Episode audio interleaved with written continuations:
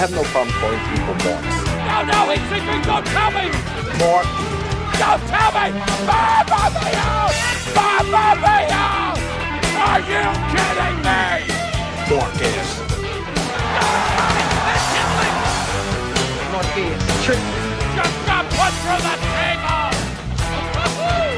Some Marcus trick to stick on my sneaker. Oh my God! Welcome to the Marks with Mikes podcast. Here are your hosts, Mr. 6'9" and Dre the Juice Man.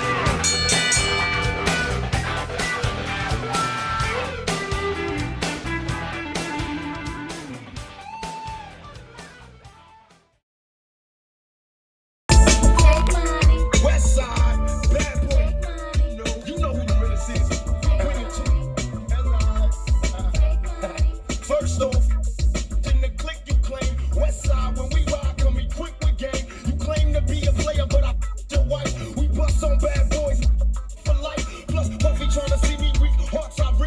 Welcome to another edition of Marks with Mikes. I am your host, Mr. 6'9", JT the Godfather inside the house once again.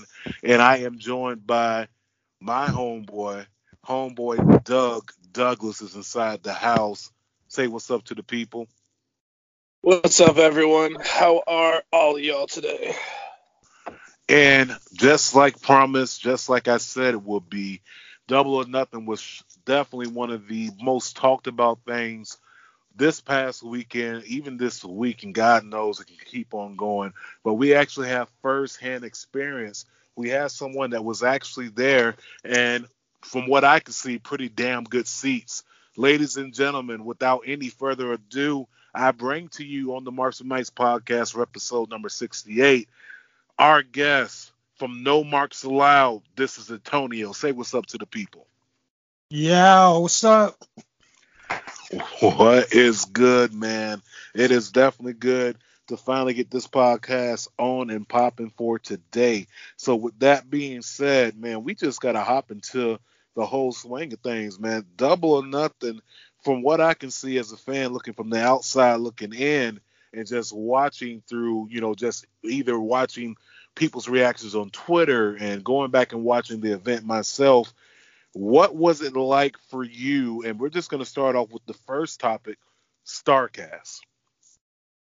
Well, I actually didn't go to StarCast. I mean, it was Memorial Day weekend, and it was just too many beautiful women walking around with nothing on, with their ass out. So I was trying to get on them. You know what I'm saying? I wasn't about to sit in line for like 3 hours just to take a picture with the Young Bucks. But, I love the Young Bucks. Don't get me wrong. But, man, Memorial Day weekend, I had a choice. Either wait in the line that's 3 blocks long to take a picture with the Bucks, or you can go out in Vegas and see a lot of beautiful women and a lot of scenery. So I decided to, hang out on the strip instead of StarCast. You know what? I dig that, man. And I can respect that decision. Now, had I been, single, I would have definitely been with you. But being married for the past 4 years, 4 years, 5 months, and 8 days. It makes it sound like a prison sentence. But, I definitely would have been with you on that. So now one of the things that came out of StarCast was a lot of talk about Cody Rhodes. I'm sorry, can't call him that. Cody taking shots at Bayley and, the Bucks taking shots at WWE. First off, let's just start off with the Bayley comment. And I'm going to get your opinion first on this, Antonio. Of course, you heard about it and probably seen it on Twitter or Instagram. What did you think about the comment when Cody referenced Bayley and talking about Kylie Rae? I don't know. They both weak in the face, so they both need to be talked about as long. You know what I'm saying? Like, I didn't really care about what Cody had to say. I know the Young Bucks, they troll a lot throughout their being the elite web vlog on YouTube, so I'm used to them, making fun of WWE and trolling WWE. But Cody, it seems like he just got sour grapes, that's all. Because when you look at it, he always complained about his status in WWE, but look at the talent WWE had at the time I think Hunter was just doing his job, because who was he better than in WWE at the time to be over? Okay. I couldn't agree with that. Doug, what did you think about the comments made towards Bayley? The more that I thought about it, I wasn't even sure if it was directed at her, like the person. It almost, in hindsight, seemed like, especially after Bayley has kind of turned the new leaf and is, she's talking about how she ain't gonna hug anymore and she's here to defend her championship. I was wondering if he was making a shot at them never committing to a character for the life of the character, because Kylie Rae never takes that smile off her face, and then Bayley was doing that in NXT and got over despite the fact that she was doing it. It was like eventually like, you know what, we like you, and then she didn't really commit to it on the WWE, and then main roster they made her look way too kid-like as far as like the shit she was doing and saying. So I don't know if it was a shot at her or the character, but it was definitely a little different to hear it come out of Cody's mouth, because he usually tries to keep to himself on that kind of stuff. It was a shot at Bayley. Believe me, it definitely was a shot at Bayley. Maybe she's a bitch in real life. Who knows? I don't know. It could be looked at as a shot. I mean, it could be looked at as sour grapes, but at the end of the day, my whole takeaway from the StarCast whole entire event, not just the saying the whole entire event as a whole, but let's just say just with the main three, the Bucks, and of course Cody, you are hyping up, your new company, and you're having a press conference.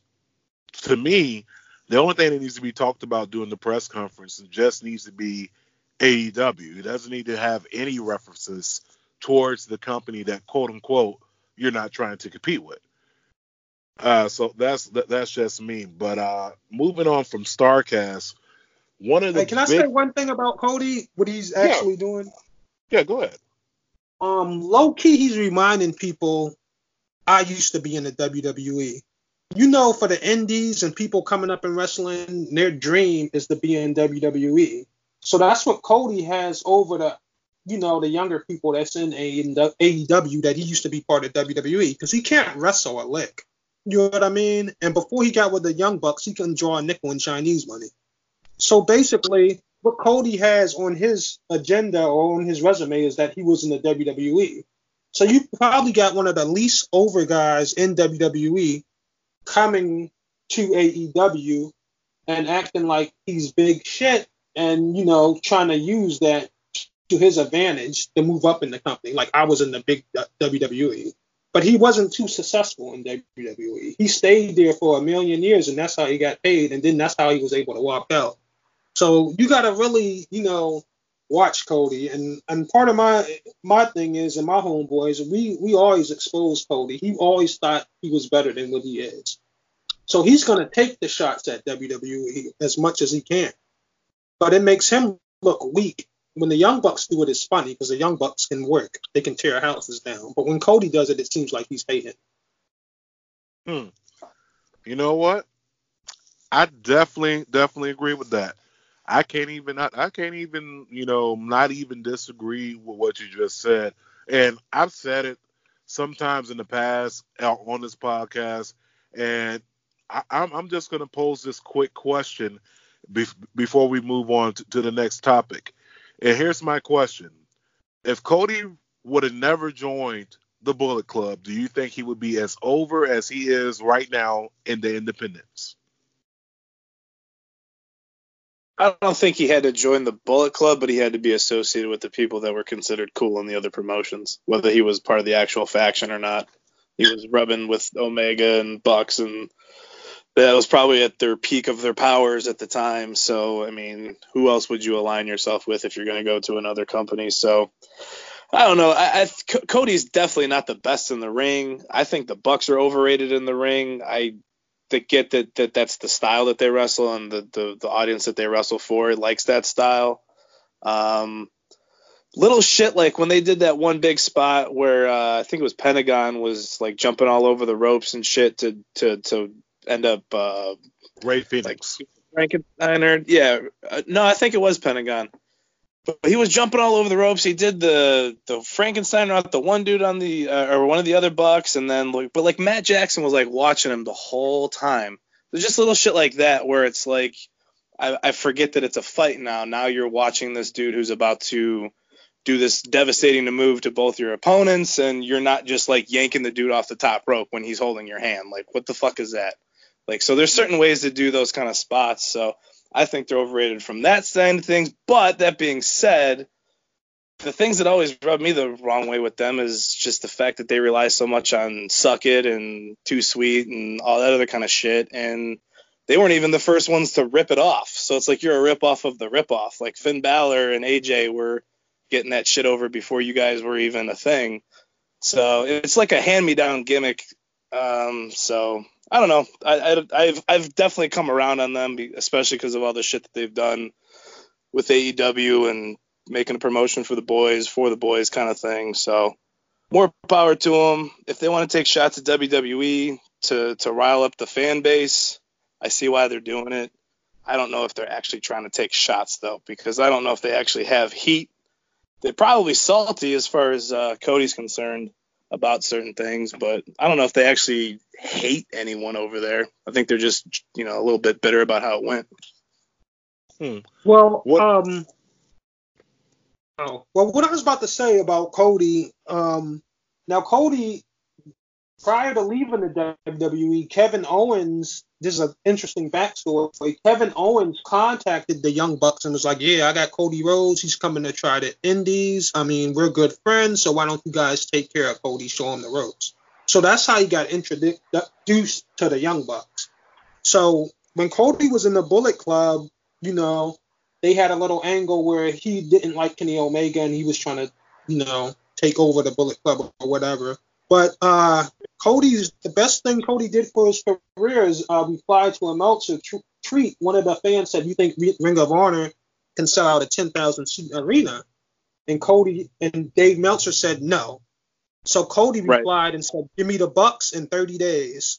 And after that, it took off. He didn't say, "Give me the Usos in 30 days." He didn't say, "Give me God in 30 days." He didn't say, "Give me Kenny Omega," and you know. Tama Tonga and Tonga Loa in 30 days. He didn't say, give me Jay Lethal in 30 days. He said, give me the Bucks in 30 days. So that took off. It actually only took him 30 minutes to sell out. So Cody played his position right, actually. And one thing do give the credit to, or I give the Elite credit for this. When you get beat up and you get kicked out of the Bullet Club, you know how AJ got kicked out and they whooped his ass? Because he was out of the Bullet Club, they did the same thing with Finn Balor too. When you get jumped out of the Bullet Club, you're not in Bullet Club no more. It's not for you to go to WWE and make OGBC shirts and dick ride NJPW. You're not Bullet Club. Once you get your ass whooped, you're not Bullet Club. And the Elite stuck with that. He said on a Jericho cruise, he said, this group is not the Elite no more. He said, this group is not the Bullet Club no more. And that's how it should be. Once they whoop your ass and jump you, you're not Bullet Club no more. Once you out of New Japan Pro Wrestling, you're not Bullet Club. So WWE is doing the most by having people say Too Sweet and coming out with OCBC shirts. So you want to put a cease and desist of Too Sweet, but you're doing OGBC when your members ain't even in the Bullet Club no more. So that's why I like the Elite, because they real on that. They're sticking to the script. But as your question, Cody Rhodes would not be as over as he would if he wasn't with the Bullet Club. I mean, he lost his title to Dalton Castle clean. Yeah, you're right. You're definitely right about that. And you know, that's one of the things that I definitely agree upon, because he had a short run in TNA and it was lackluster to say the least. It was just lackluster, and it wasn't until he joined the Bullet Club until he got that big steam behind his name. And this is just my opinion, and I'm pretty sure others' opinions and who frequently follow professional wrestling and, the independents. But not to get hung up too much on Cody Rhodes, because we're going to come back to him later. Let's talk about one of the big surprises now. Antonio, you were there. What was the atmosphere far as Awesome Kong coming out once Brandy Rhodes announced Awesome Kong coming out? Well, I'm going to be honest with you. I was charging my phone that match. But when she did announce Awesome Kong, she got a pop. But I'm like, okay, she got a pop. But if she would have announced anybody, it would have got a pop because it was a surprise entrance. I don't know what's so special about Awesome Kong. She's just a big lady, so she should be able to throw people around. So the pop would have been there if Trish Stratus, Tori Wilson, or anybody would have came out because it was unexpected. But I don't see anything that I cared that she was there, really, because I was charging my phone that match. And like I said before, I felt like I talked to you inbox you about the Joey Janela being on the Battle Royal and Jimmy Havoc being the Battle Royal, them being wasted in that Battle Royal, but they put matches like this on the main card, which didn't make sense. So I really didn't care about that match. But like I said, Awesome Kong did get a pop, but I put an asterisk around that because anyone would have got a pop because it was unexpected. Okay, you know what? I would have to agree with that because, I mean, it's the first pay-per-view, so you're right. Anyone that does come out, it's going to be shock factor. I mean, and rewatching her coming out, it was a pop. It was the first time that people have seen Awesome Kong on a pay-per-view level in years. I mean, just think about it. The last known pay-per-view that she was at, that she actually wrestled, if I'm not mistaken, and I could be wrong, and listeners, if I am wrong, send it to @MarksWithMikes on Twitter or Instagram. Well, do Twitter because I'm barely on Instagram as it is, or at least I'm not posting anything. Put it that way. But I think the last time that we did see her at a major pay-per-view had to be the Royal Rumble for WWE, where she eliminated a couple people. But I thought it was a good, a definitely good surprise to see Awesome Kong back inside the ring, being that she's acting right now with the hit series Glow, and they're getting ready to film season 3, if I'm not mistaken on that either. Doug, what did you think about Awesome Kong's return to the pay-per-view? Put it that way. Awesome Kong is awesome, so I a little pop for that. That was cool to see her there, but Like you guys are saying, short from complete unknown, you were probably going to be able to just pop damn near anyone coming out. She's a great candidate. I mean, added a little bit of spice to the match. There was kind of an imbalance with the three that they had kind of had in there. They kind of needed someone else in the mix, so I think turning it into a four-way with her helped the match, but the first few matches drug on a little bit too much for me. I know that it's not uncommon in the indies, especially in like the first match, to try to steal the show, and every match after just basically work at the same work rate and all that kind of stuff. But I don't know, that didn't really grip me, the match itself, as much as I would probably have hoped. But then again, I don't know them that well. But yeah, I don't know if I doubt that she's going to be a fixture in the promotion. So it's like another one of those things that, the pay-per-view is sweet, but, they're not going to do that again. It's just going to go to the weekly stuff, and they'll figure out that. So we're still trying to figure out what AEW is going to be on a week-in, week-out basis.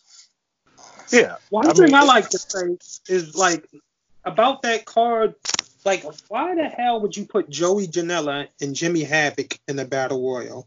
Some of their best work is outside of the ring. And in the Battle Royal, if you're outside of the ring, you lose. So it didn't make sense. And I talked to Joey Janela about this. He replied on my stories. I had a meme saying, Joey Janela and Jimmy Havoc headlined WrestleMania weekend and Wembley Stadium and tore down All In with Hangman, but you put him in a Battle Royal on the pre-show and it had the Nick Young face on it. So Joey Janela, he inboxes me and puts his hands up, like shrugs, like, he don't know what's going on. You know what I mean? Like, and I blame that on Cody's book. Matt Jackson didn't do that. Matt Jackson booked the whole All In, and it was a banging show. And Joey Janela was going against Hangman, and it was one of the best matches I seen other year because they used the crate and barrier on everything. So I'm feel like Cody is like kind of buried a young talent and putting him and Jimmy Havoc on the Battle Royal because that did nothing for the Battle Royal. And then you bring Hangman out. Everybody knew Hangman was gonna win. You see what I'm saying? So they just wasted him. And the two matches they put on the main card, I don't know who the hell that was fighting after the women's match. Do you know those two guys that wrestled? Any of you guys that wrestled after the women's match? Sammy Guevara? No, Sammy Guevara wrestled on the prelims. After. Oh, yeah, that's right. That's right. Yeah, but it was a match right after the women's match, before the Cody Dustin match. Do you know who that was? It was actually two matches before that. No, I don't know. A lot of people in that card I wasn't too familiar with. I mean, besides the main staples of the names that you already knew, either from the Indies or former WWE guys. And another match they put on the main card that was stupid, when they could have had Havoc and Joey wrestle on the main card. They had this hot smoke show Chinese chick in a triple threat with two other Chinese chicks. And one of them was fat and bald-headed, and I don't remember the other one. But I'm like, you put this shit on the main card and did not put Joey Janela versus Havoc on the main card and stuck them in the Battle Royal. Now, if Cody ain't booked that, I can see Matt saying, okay, can you do me a favor? We're short on star power on this Battle Royal, so why don't you and Havoc do this? Knowing that, they're not good enough to be the first AEW number one contender. So everybody already knew that was saying, oh, Hangman is saying he hurt, he can't wrestle. But I think he's going to come in anyway. You know what I mean? So everybody knew Hangman was coming in. So I just felt like, you know, the booking was not as good as All In. And I know they didn't have the resources All In had, but, I mean, they could have made it as good as All In if Jimmy Havoc and Joey Janela wrestled a singles match on the main card instead of sticking two people that headline WrestleMania shows. I went to WrestleMania and G1 Supercard. You know the ticket I couldn't get a ticket to? Joey Janela's Spring Break. What the hell is he wrestling on the pre-card for? Him or Havoc? Havoc headlined MLW against Tom Lawler in a bloody match. Anything goes. So you put them in the Battle Royal. You know that they're not going to win. You see what I'm saying? Oh, yeah, I definitely agree. I mean, Joey Janela is he's box office, definitely in the Indies. He's definitely box office. I've had the pleasure of seeing Joey Janela wrestle live here in Cleveland. I've had the pleasure of seeing Havoc wrestle. I just think I definitely agree with the point of having them inside the Battle Royal, but I could see why. You know, because the lack of star power, kind of like what you said, but at the same time, you're right. They were, to me, I would have took that 6-woman tag match and put that on the pre-show and try to make a match with Joey Janela and Havoc. So I agree on that. But to move on, one more thing before you go. You know what happened? The geniuses at AEW put that Battle Royal as the first match on the pre-card, and it was like 4,000 people that didn't see it because they was trying to get in line. I don't know if they didn't know the East Coast time difference, but people in the MGM Grand Arena, it's only one entrance. So it's only one entrance to the arena. So you know how you go to other arenas, you can come in Gate B, Gate A, Gate E. No, you go through the hotel and come in one entrance, which is crazy. I don't know how they do it for the UFC because I know the UFC have prelims and no one comes. So everybody comes in the paid pay-per-view matches. But, yeah, so that was another dumb thing they did. So when everybody got in, they was in the middle of the Sammy Guevara, Kip Sabian match. So, yeah, good job, Cody, for booking that Battle Royal. Well, I definitely – yeah, I mean, as a fan, I definitely would have been pissed. But at the same time, that was kind of sort of the problem that people were having WrestleMania week. Far as getting into the stadium, but let's be honest, no one really pays attention to the pre-show. especially if it's not you know the main card, but at the same time, you know, you have people inside that battle royal like MJF, who I think, you know, would have been a nice contender for number one, because he's great on the mic and he lives and breathes his character. I mean, if you ever had the chance to talk to MJF outside of the ring, he is MJF outside and inside. The asshole that you see on camera is the same asshole that you will see off camera. And that is no disrespect, no shot towards him. It's more so of a compliment. But I definitely agree with that. Now, the next thing I wanted to mention on the card, not the card, but so far of what we're talking about, do you think that it was too many shots? And when I say by too many shots, I'm speaking of Cody smashing the throne of quote-unquote Triple H with the sledgehammer. And I'm going to go to Doug first on this, and then I'm going to get your opinion on this as well, Antonio. So, Doug, that whole entire smashing of the throne, what did you think of it? So, if you want to give some sort of moment like that for symbolic purposes to the fans that are just, I mean, you go on Twitter, everyone is just waiting to just trash WWE. They almost can't do anything right now. Even if they do something okay, it's like, all right, well, we expect that out of you. And they should be held to that standard because they're WWE. So, but when you're sending the message that you don't want to compete over and over, and then all of a sudden Moxley shows up and everything is war this, war that, we want a war. They're sending mixed signals, so it's like I don't know if it's Cody the man talking when they say they really don't want a war, and then when the gimmick's on, it's okay, we want a war. But as soon as that fucking sledgehammer hit the thing and it broke the way that it did, where it broke compared to where he hit it, and then that corny ass smoke came out. They could have just done it better. That's kind of my, like, I've had 5 days of digested opinion. If they were going to do something like that, I mean, it looked straight out of, like, 1998, The Undertaker's coffin opening, like, kind of smoke. It was 20 years old pyro, like, he hit the fucking seat of the throne, but yet the back part of the throne broke off. I don't know. It was just one of those things where it was like a try-hard moment. Like you're trying real hard to make a moment, and a lot of people reacted to it. And it's almost one of those things too, where because of the fact that it didn't, I mean, it had mixed opinions. It was almost it proved why you should do it, because it got so many people talking. But I don't know. I don't know if anyone is gonna take that seriously or as like a bullshit. I mean, there's plenty of people who did, but I mean, sitting here like, okay, yeah, you aren't killing the Attitude Era, you aren't killing Triple H, you aren't killing WWE, but that was cool and all. Just go have your match now. All right, Tony, what did you think about it?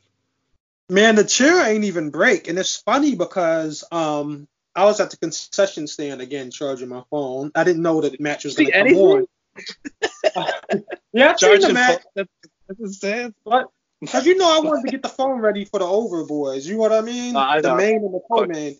But so once he grabbed the sledgehammer, everybody got a pop. So we're looking at it on this flat screen at the concession stand, and when he hits the chair, it's a guy with a Macho Man shirt on saying, "What a dick!"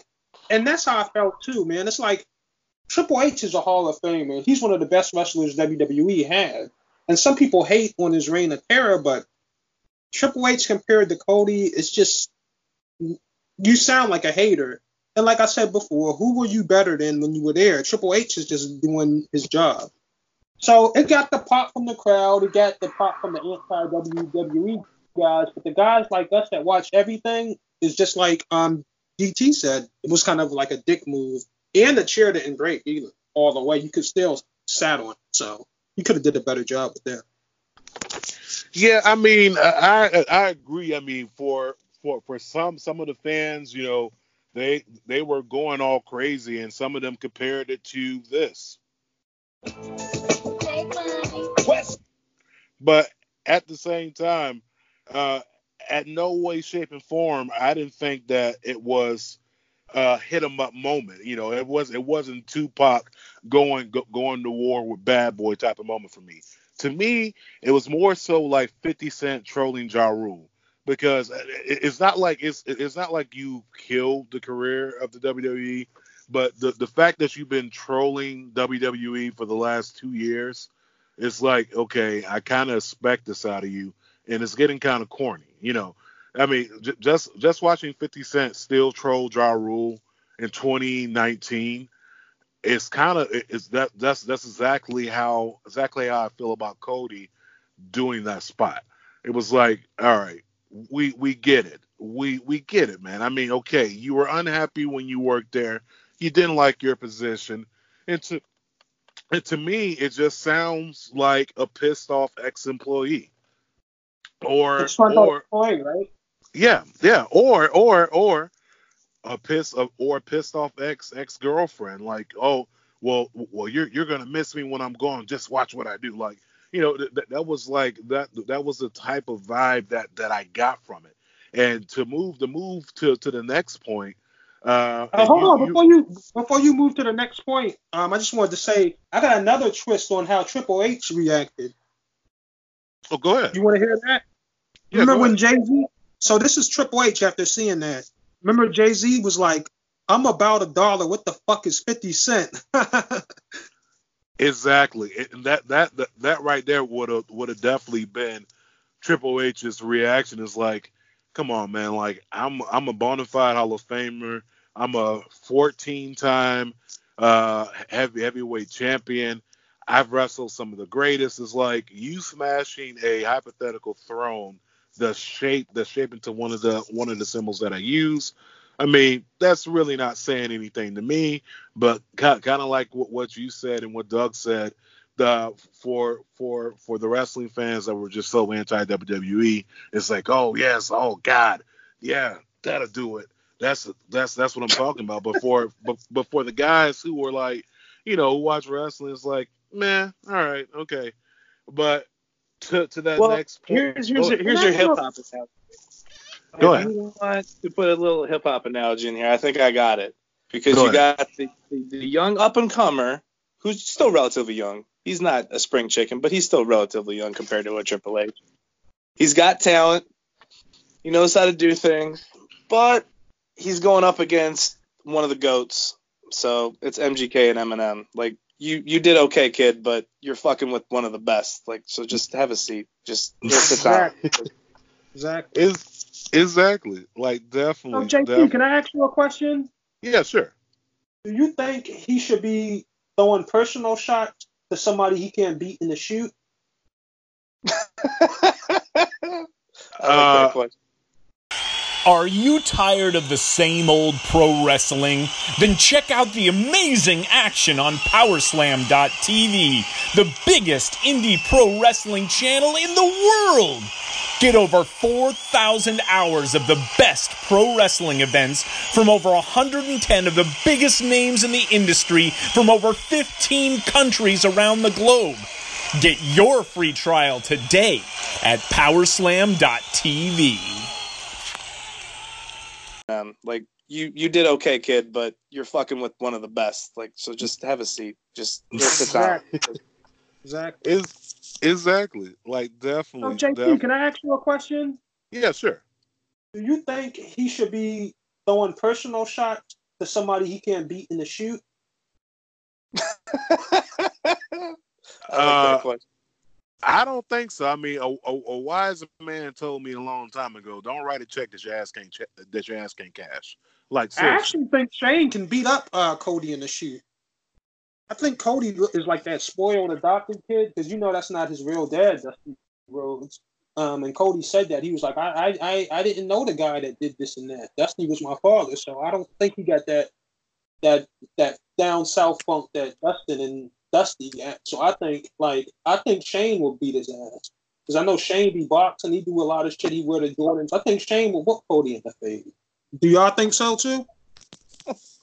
He's supposed to be doing that Muay Thai shit and everything, so that's, man, that gets me on like a whole nother tangent about Shane trying to throw some fucking shoot punches in wrestling.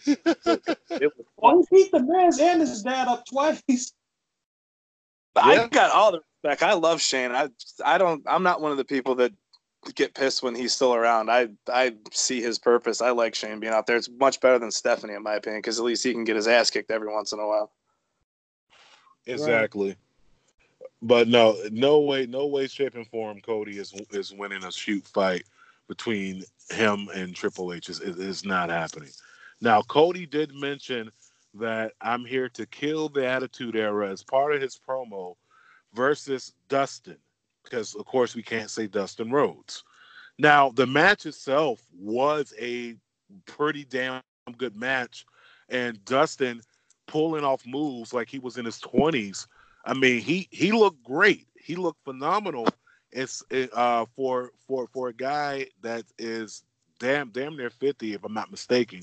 But they definitely look good inside the match.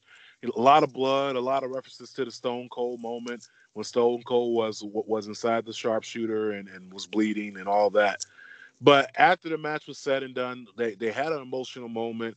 And it was very emotional. Like, I can feel it just watching it. I know the crowd can feel it being there. But the question lies, did he kill the Attitude Era?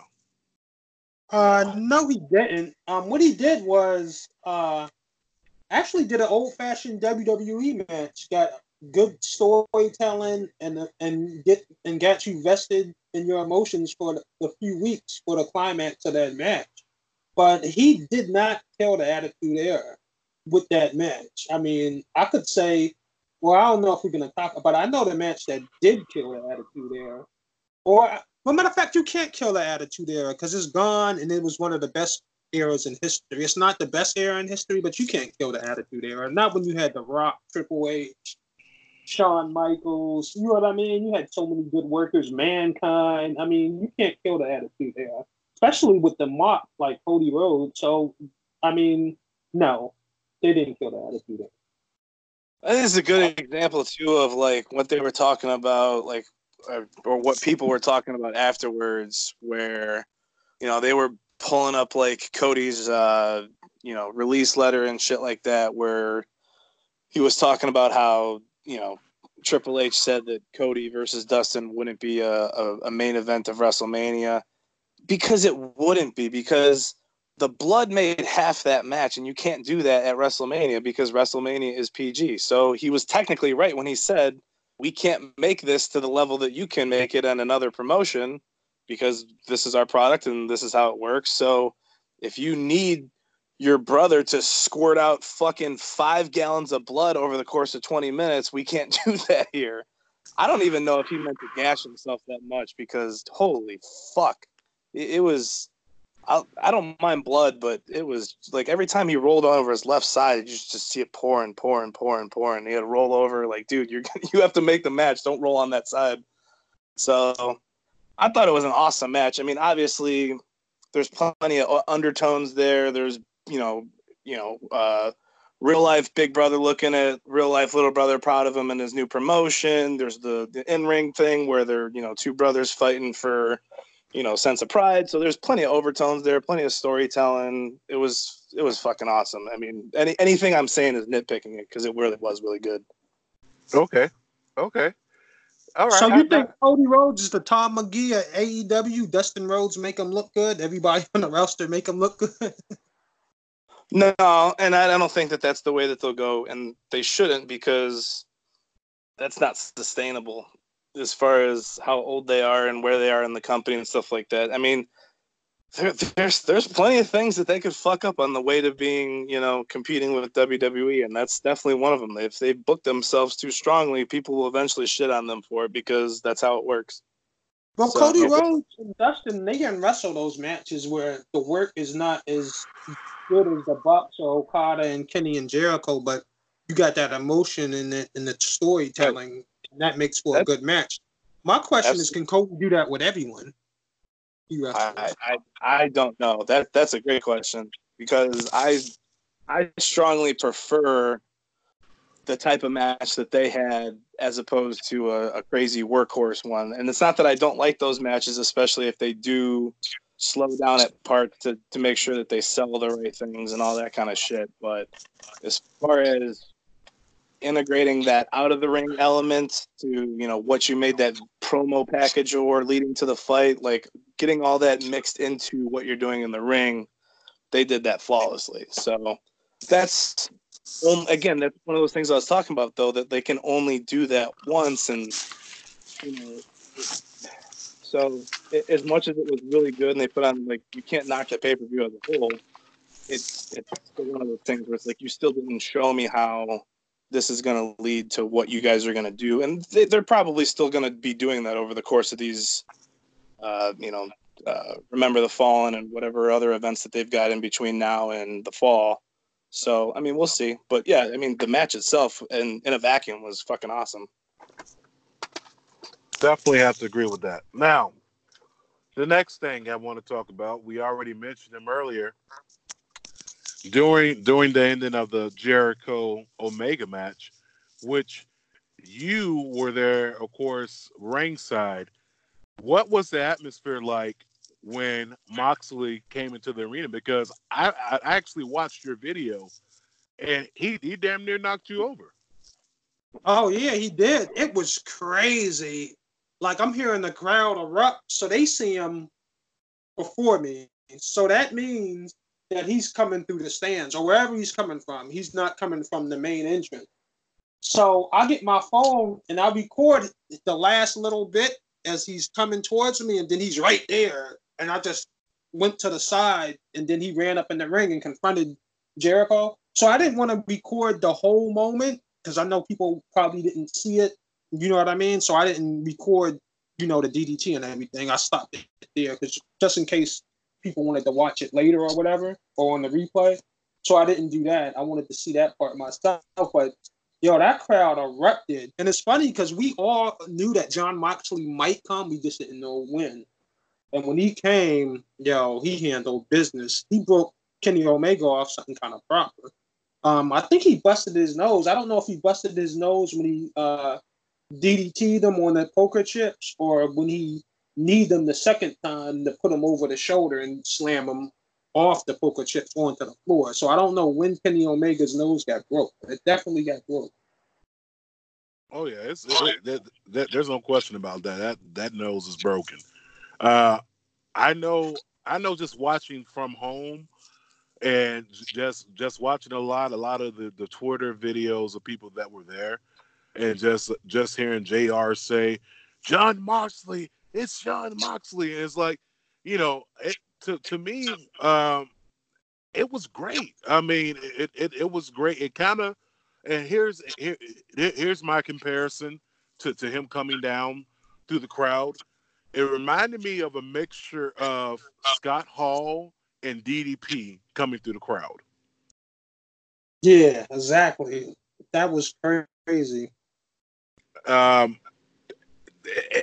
me, from the spot. So, like, if you bought seats in WWE in a certain part of the arena thinking that you might see the Shield, I mean, if you bought the same ones tonight thinking that you might see Ambrose come out of the same spot, that's where they went. So I like that they did that. And it's the same spot that Scott Hall came out of because it's on the camera side, so they wanted to be able to see that shit. DDP's my boy. That was my first favorite. So anything that reminds me of DDP is our... And Moxley's...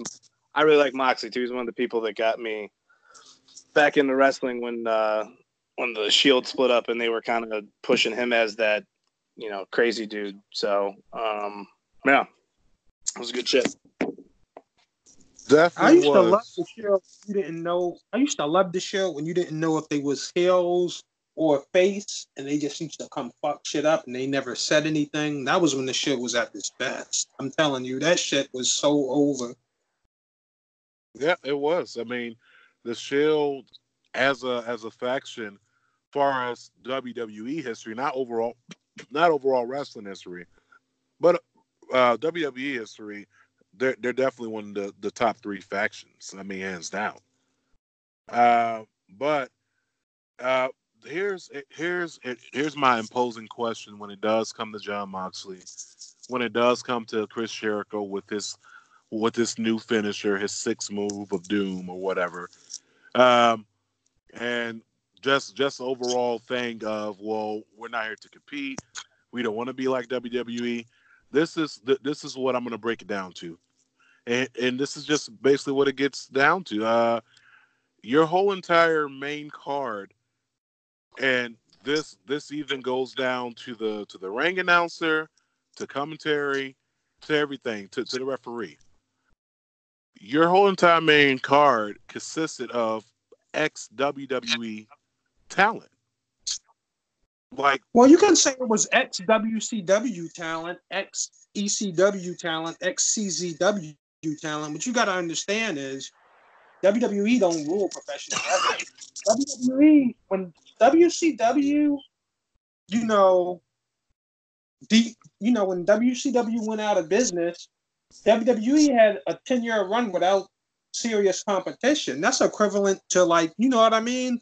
Let me give you a business, whatever you do, and give you a 10-year head start when ain't nobody doing it. You would be a billionaire too.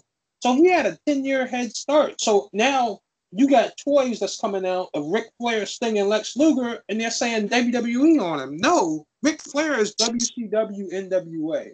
That's what we want to remember him for. Like, when Ted Turner gave up on wrestling, he really hurt wrestling because Vince McMahon monopolized everything.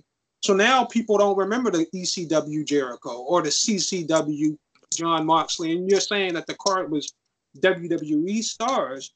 But you know what I mean? WWE don't own wrestling. That's what I'm talking about. Like, Jon Moxley and Chris Jericho, they did well in WWE, but they just ain't want to do the same bullshit in WWE, like the bullshit matches. They recognize that the best wrestling is in New Japan, AEW, and Ring of Honor. When Jericho came back to wrestling, he wanted to do something with Kenny Omega, not because he was going to make a shitload of money, but as a worker and a performer, he was the best, and that was the best wrestling. Chris Jericho went on record numerous times out of his own mouth and saying the Young Bucks changed the whole business. Like, he gave the Young Bucks his props. It's like 10 interviews where he said that. So you should hold off when you saying that, you know, that the main event were WWE people. Because they were in the WWE, but Jon Moxley wasn't in the WWE. Right. It was Ambrose, yeah. So, like, and they're not trying to be like WWE. Look at the strong style matches. All those people in that arena love the in-ring work, and I feel like it's a new era. And just like when WWE fell off against WCW, who did they copy off? They copied off ECW with the Attitude Era. Start having chicks strip down and do stuff.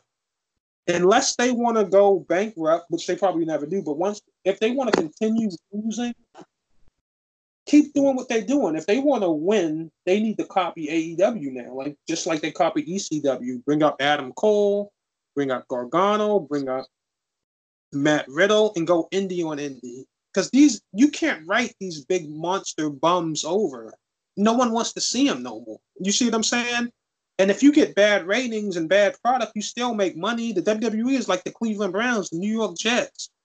You know what I mean? The Brooklyn Nets before they made the playoffs. You know, the Phoenix Suns, they suck ass, but they still going to make money because of TV deals and diehard fans. You live in Cleveland. How long has the Browns sucked? But everybody came to them games year after year and sold out. Am I wrong? Yeah. Listen, I would give you that. You can make money with a bad product. Oh, yeah. I think there's something to be said, though, about the fact that no one knew who the fuck Jon Moxley was until he became Dean Ambrose, as far as outside of the wrestling community. You know, well, if AEW actually wants to be on the WWE level, or they want to keep the ratings up on TNT, they need a Jon Moxley. They need a Chris Jericho. They need people that they recognize from the other channel. So Moxley wouldn't have had that impact if he would have came in from Ring of Honor or New Japan or anywhere else besides WWE. So as much as it shouldn't be a knock to say that there was ex-WWE guys in there, I mean, I get why people say that.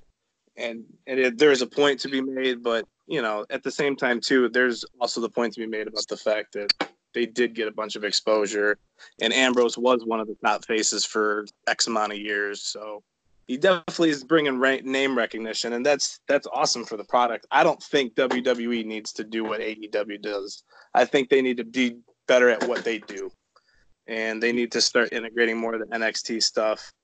And because the NXT stuff can hit a global market in a way that AEW can and the way that WWE can't, by integrating the best of both worlds. We need the NXT model to the front.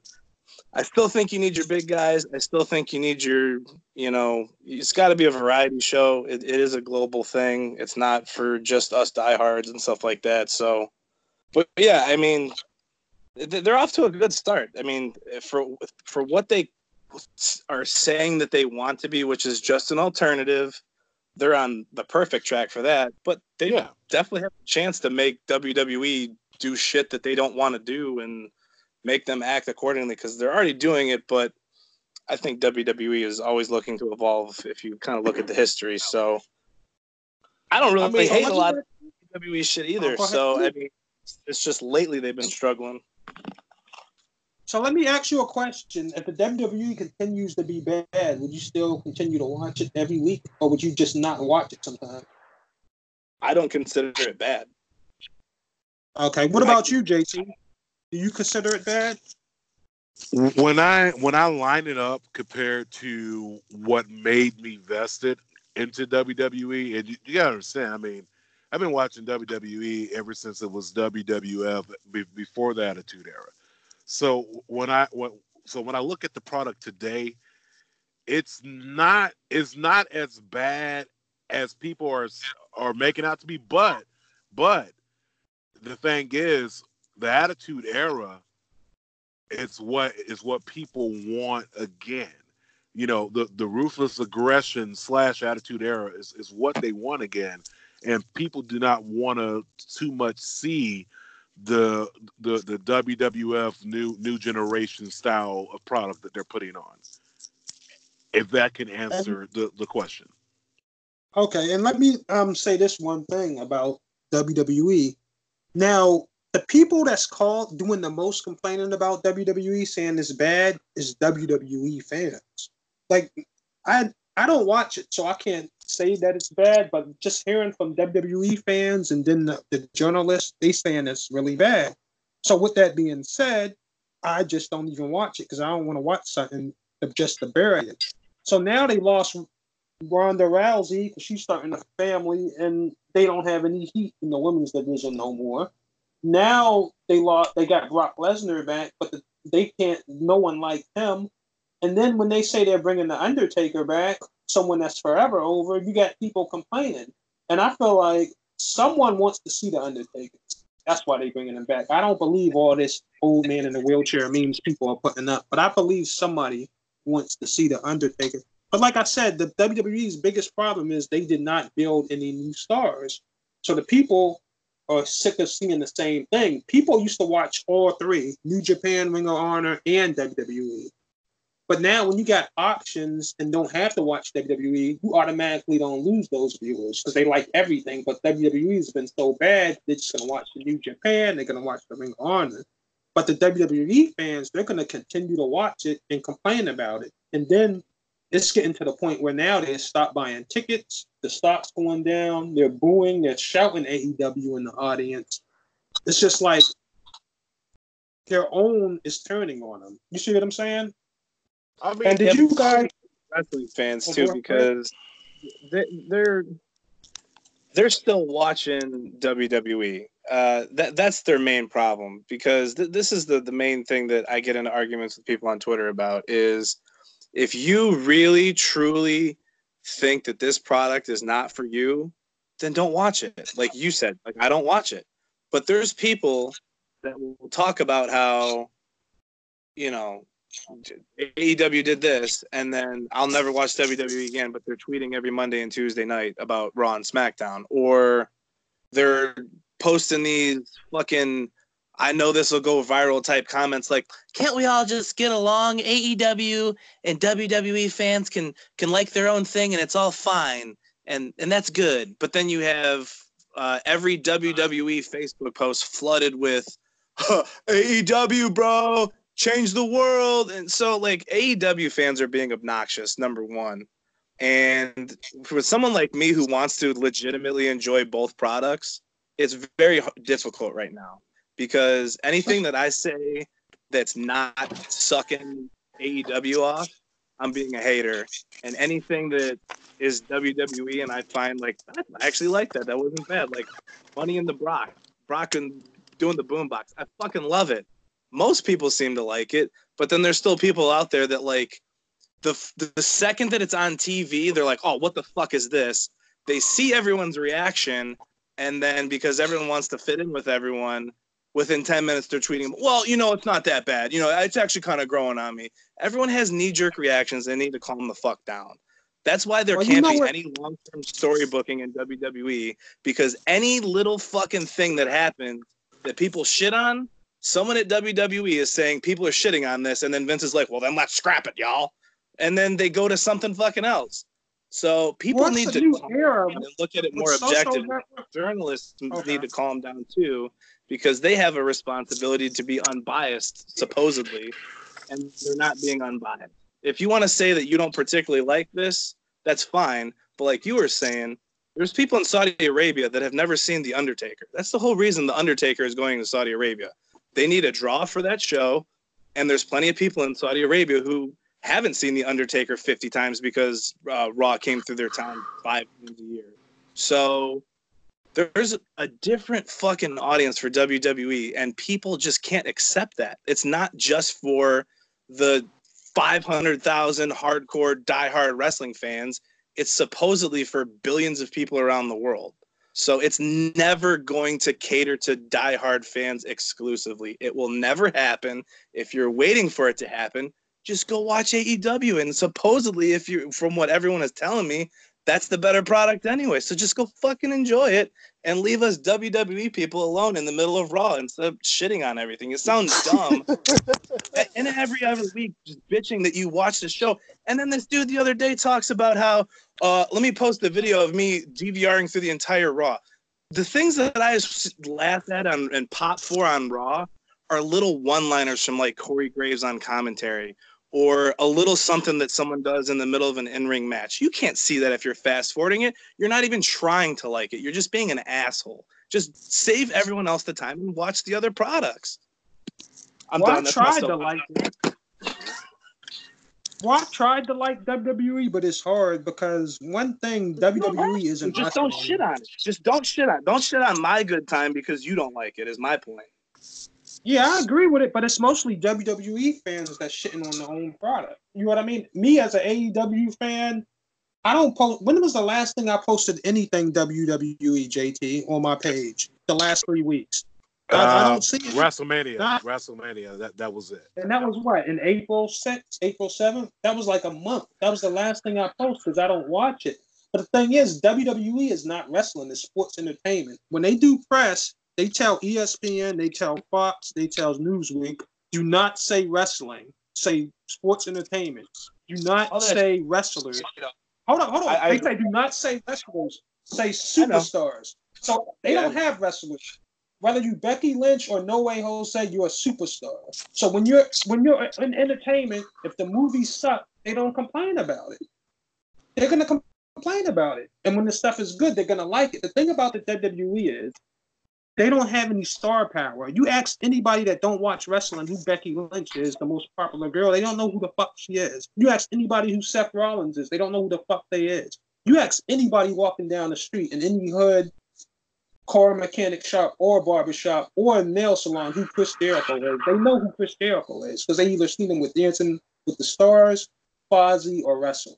That's what WWE's problem is. They're treating everybody like the superstar. When I went to the SmackDown Thursday nights, when I went to the SmackDown 1000 episode, they introduced the announce team.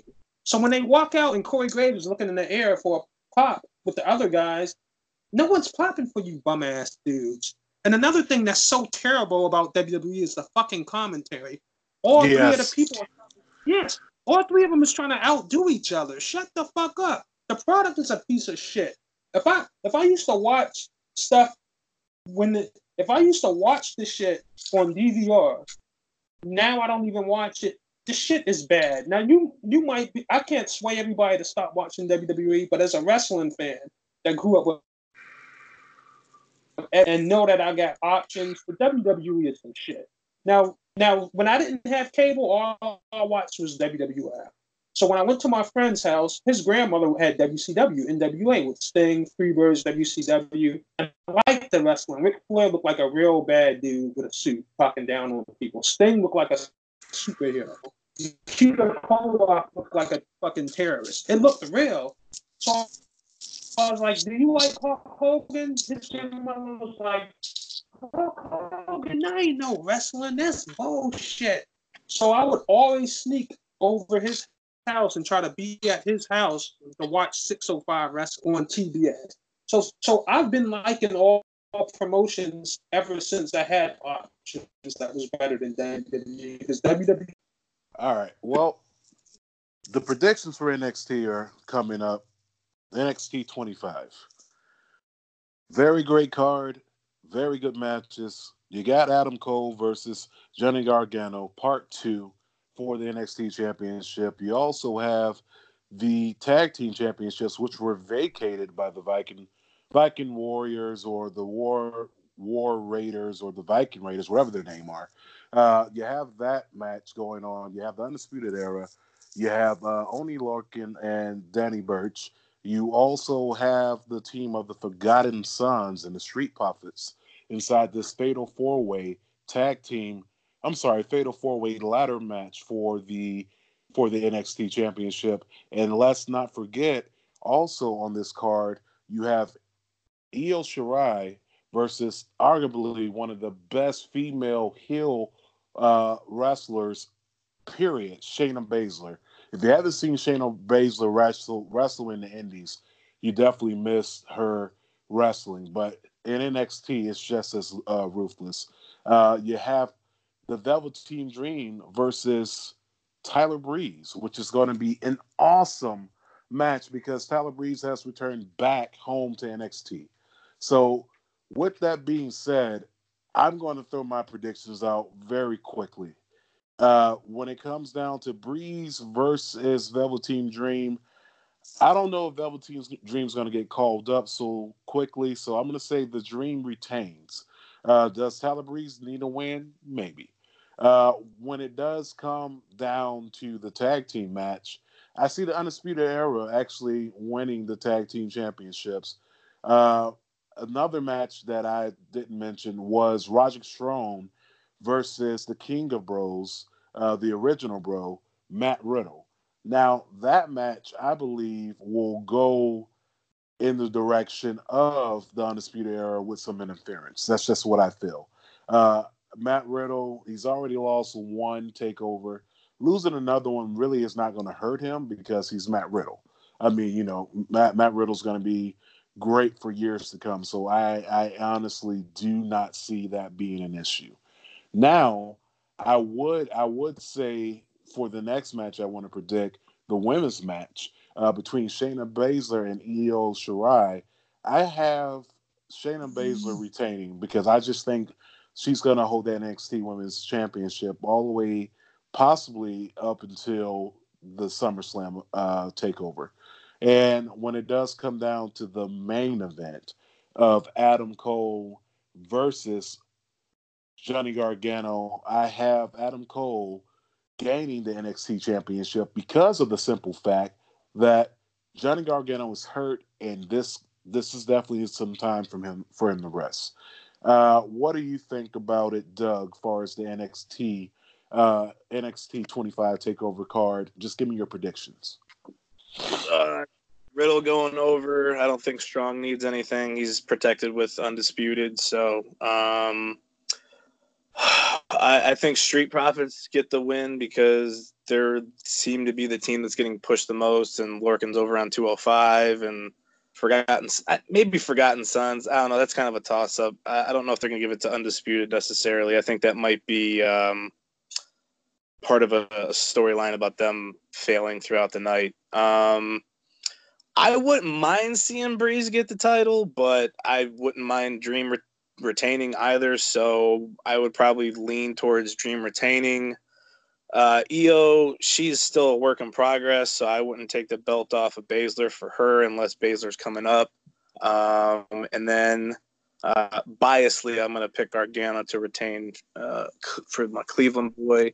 But Adam Cole might be his time. We'll see. This has kind of got a couple toss-ups on it, so kind of good to see a card that have a few things that are harder to predict. Definitely agree. All right, Antonio, what is your prediction for those matches? I actually got Gargano beating Adam Cole. I feel like he has a life prison sentence in NXT. I mean, I don't think he's never going anywhere. He's just too small unless his contract runs out and he goes to AEW. So I have Gargano winning that. The tag team champions, you said the Lost Profits against the Undisputed Era? Or the Street Profits? The Street Profits. And you have Arnie Larkin and Danny Burch. You have the Forgotten Sons. And you also have the Undisputed Era. Okay. Well, the black team ain't winning, so it's WWE. I'm going to go with Undisputed Era. I mean, they've lost so many big spots on takeovers. This is ridiculous. They got to win something. So I have Undisputed Era in that. And what are the other matches? Velveteen and Tyler Breeze? Yeah. Well, without interference, if it's just clean, that would be irresponsible booking for Tyler Breeze to beat Velveteen. I think Velveteen would win in that match or shoot. So unless Velveteen is going up and we don't know about it, I say Velveteen Dream will win that match.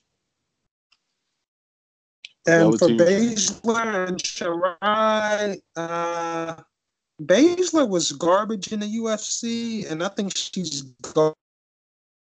garbage in WWE. She needed like three people and four,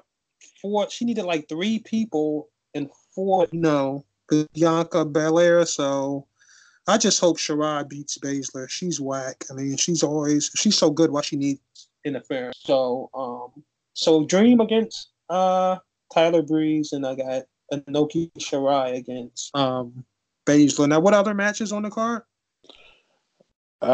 Matt Riddle versus Roderick Strong on the NXT Takeover. Yes, you have Roderick. Yeah, I like Matt Riddle, man. That knee is vicious, man. Yeah, I think I like Matt Riddle. That knee is kind of strong, man. I don't think, you know what I mean, Roderick Strong would be able to beat Matt Riddle. I like Matt Riddle. He has that UFC background. You know, I've been to 10 UFC fights in 3 countries, so I'm like a UFC guy at heart. So I think Matt Riddle don't take that one. But JT, can we get 2 hours of NXT and just 1 hour of Raw? Because Raw's been sucking ass lately. I think WWE need to give us 2 hours of NXT and 1 hour of Raw from now on. Maybe that would change things. It's a shame when developmental was better than the main roster, but yet the product doesn't suck. Your developmental is better than your main roster. That, you know what? That I will say that NXT is definitely by far better than the main roster. Now, the rumor is when WWE does move to Fox, NXT will be acquired for a show. I don't think it will be live at all. It would definitely surprise me if they went live, but I think NXT will have a slot along with their weekly Fox Sports 1 WWE show. But with that being said, is it going to be on Fox or Fox Sports 1? Well, SmackDown Live is going to be on Fox, and I think NXT is going to be on Fox Sports 1. Oh, well, do you know Fox has a contract with SmackDown? If it don't reach a certain amount of ratings, they can cancel it. So maybe this will get a lot of ratings because WWE is on regular TV and no one's seen nothing like that before. But if it doesn't maintain, I think 2.8 million viewers a week, Fox has the option to cancel. So right now, SmackDown is getting 1.9 to 2.2. So You might get canceled the first year, buddy. But we'll definitely see as the deal does take place in October. But with that being said, this has been Mr. 6'9", homeboy Doug Douglas, and from No Marks Allowed, Antonio. This was episode number 68. That was our review of Double or Nothing and our predictions for NXT. And we will see you next episode on episode 69.